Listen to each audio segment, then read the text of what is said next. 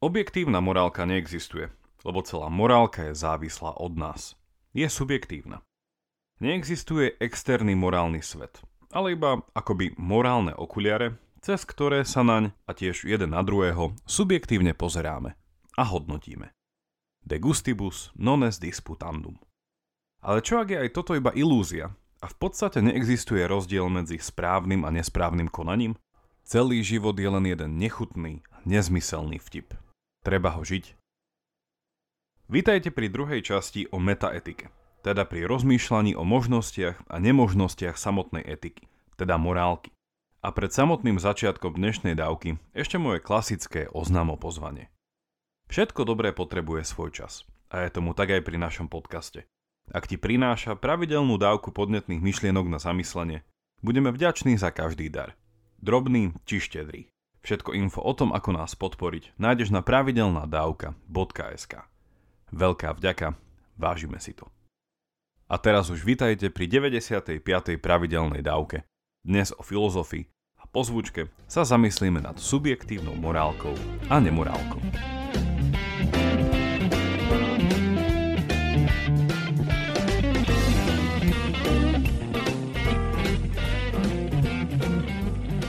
Ak by mala byť morálka objektívna, mala by existovať nejaká od nás nezávislá externá morálna realita, voči ktorej by sme stáli v istom vzťahu.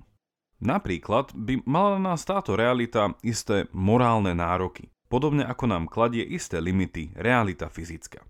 Ďalej by sme mali byť túto morálnu realitu schopní spoznať cez zakusovanie nejakých jej morálnych vlastností. A to by nás malo viesť k poznaniu istých morálnych skutočností teda morálnych faktov. A tie by nás mali nasmerovať a viesť naše konanie morálnym, teda správnym, dobrým spôsobom. Toto je veľmi zjednodušený sumár 93. dávky, na ktorú dnes nadviažem. Síce sa automaticky ponúka tento sumár znegovať a argumentovať v prospech subjektívnej morálky, začneme od konca a pozrieme sa najprv na to, či vlastne nejaká morálka existuje – odliadnúc od toho, či je subjektívna alebo objektívna. Až potom sa vráťme k morálke subjektívnej. Vo všeobecnosti panuje aká taká zhoda, že neexistencia akejkoľvek morálky nie je možná. Prečo? Je to podobná logika ako v prípade nepravdivosti radikálneho skepticizmu, ktorý by tvrdil, že nič, ale naozaj naozaj nič, nie je možné pravdivo poznať. Poznanie neexistuje, všetko sú to iba názory.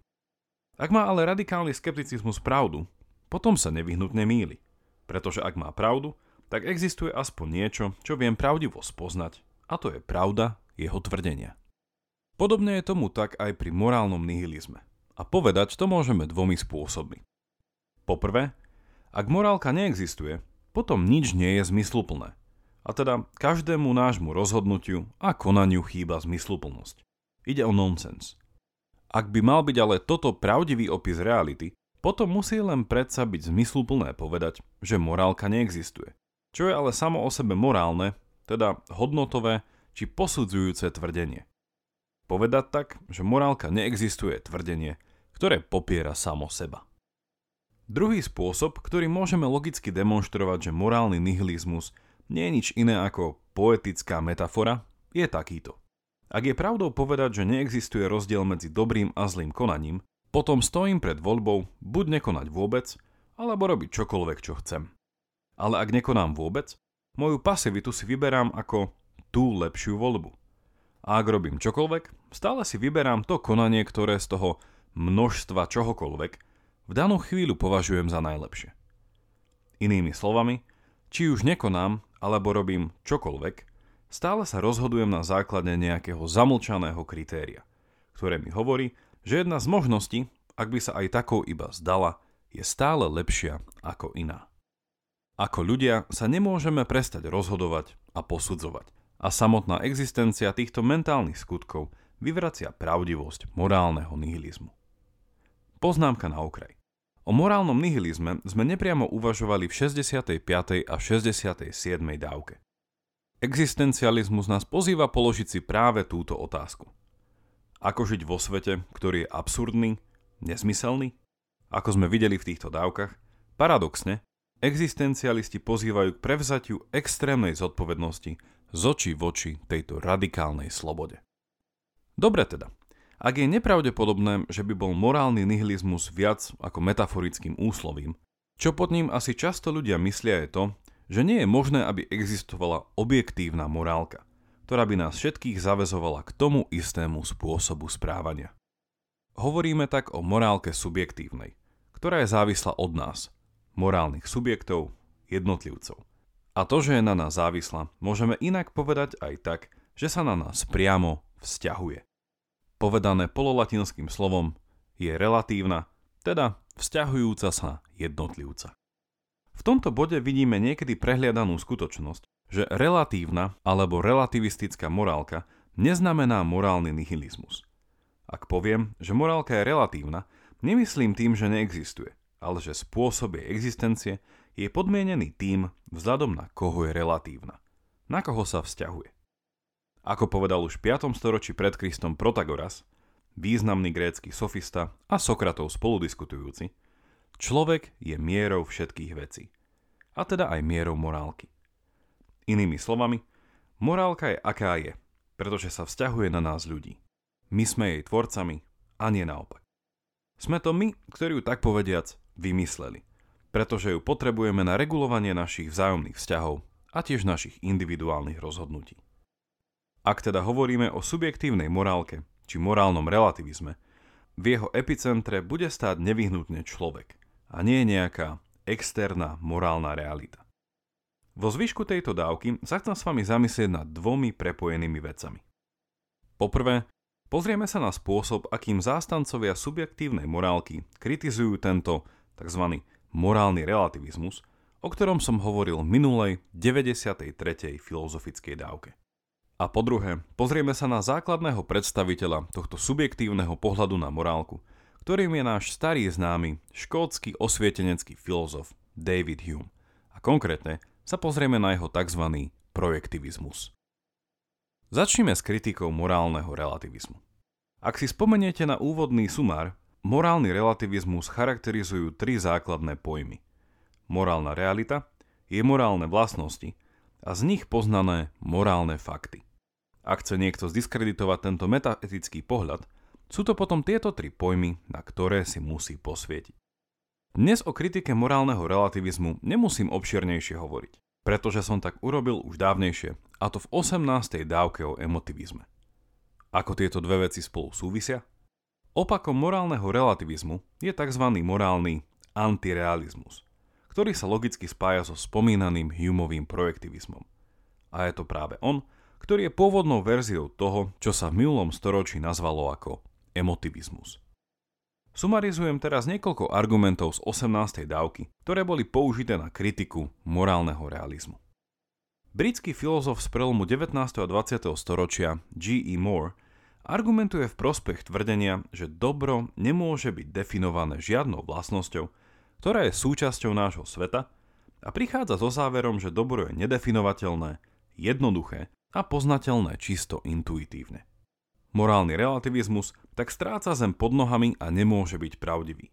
A s podobným argumentom prišiel aj austrálsky filozof J.L. Mackey, podľa ktorého, ak by mali existovať nejaké takéto morálne vlastnosti, išlo by o vlastnosti veľmi čudné a divné. Ďalším kritikom takto chápanej objektívnej morálky je britský filozof A.L. Ayer a americký filozof Charles Stevenson.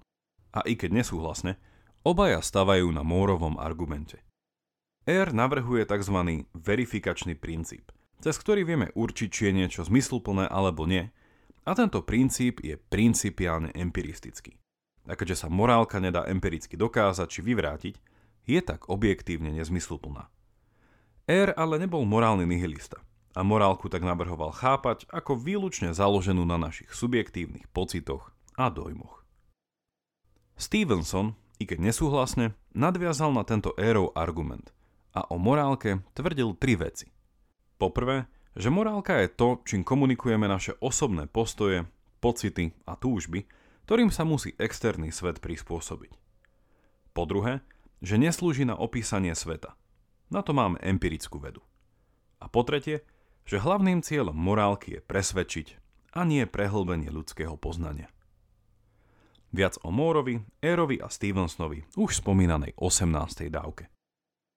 Červená niť ich argumentov sa ťahá späť k Davidovi Humeovi a pozrime sa preto teraz na jeho vysvetlenie, prečo je morálka nevyhnutne subjektívna a tak je to dobré. Ak ste ich ešte nepočuli, pre lepšie pochopenie Humeovho projektivizmu vám poslúži 44. a 85.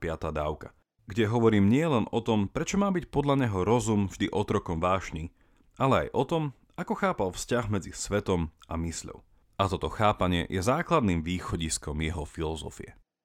Hume nadvezuje na antickú skeptickú tradíciu a tá sa v otázkach morálky dá opísať už spomínaným princípom, že človek je mierou všetkých vecí.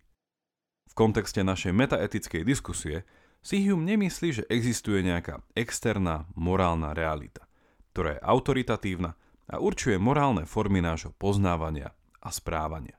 Ako sme to videli u Stevensona, Hume sa na veci pozerá opačne. V otázkach morálky sme to my, teda individuálne morálne subjekty, ktorí projektujú svoje túžby na morálne neutrálny svet. A tento svet meníme tak, aby našim túžbám vyhovel. Naše túžby tak nemajú byť prečo obmedzené morálnou povahou sveta, ale sú to práve naše túžby, ktoré sú tým morálnym potenciálom, ktorý vo svete realizujeme. Pripomeniem úvodnú metaforu o morálnych okuliaroch. Svet sám o sebe nie je ani dobrý, ani zlý. Je dobrý, ak ho dobrým spravíme, a je zlý, ak ho spravíme zlým. Inými slovami, morálka je to, ako chceme, aby veci boli. Stojíme tak pred amorálnym svetom, na ktorý sa pozeráme cez naše morálne okuliare.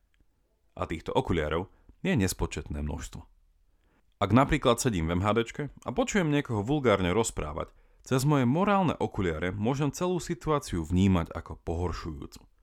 Súčasne môže pri mne sedieť niekto iný, kto sa cez svoje morálne okuliare pozerá na celú vec ako krásny príklad seba určenia a prejav svojej tvorivej identity. Alebo, čo ak vidím niekoho s kompletne potetovanou tvárou? Poviem si, No, ty fakt nemáš čo s časom a peniazmi. A to je stav veci, ako ho zhodnotili moje morálne okuliare. Na druhej strane sa môže na túto tvár pozrieť niekto iný a povedať si Wow, umenie. Musím za ním ísť a poprosiť ho, či by som s ním mohol spraviť rozhovor pre môj nový umelecký podcast. Aký je rozdiel medzi týmito rôznymi morálnymi pohľadmi na vec?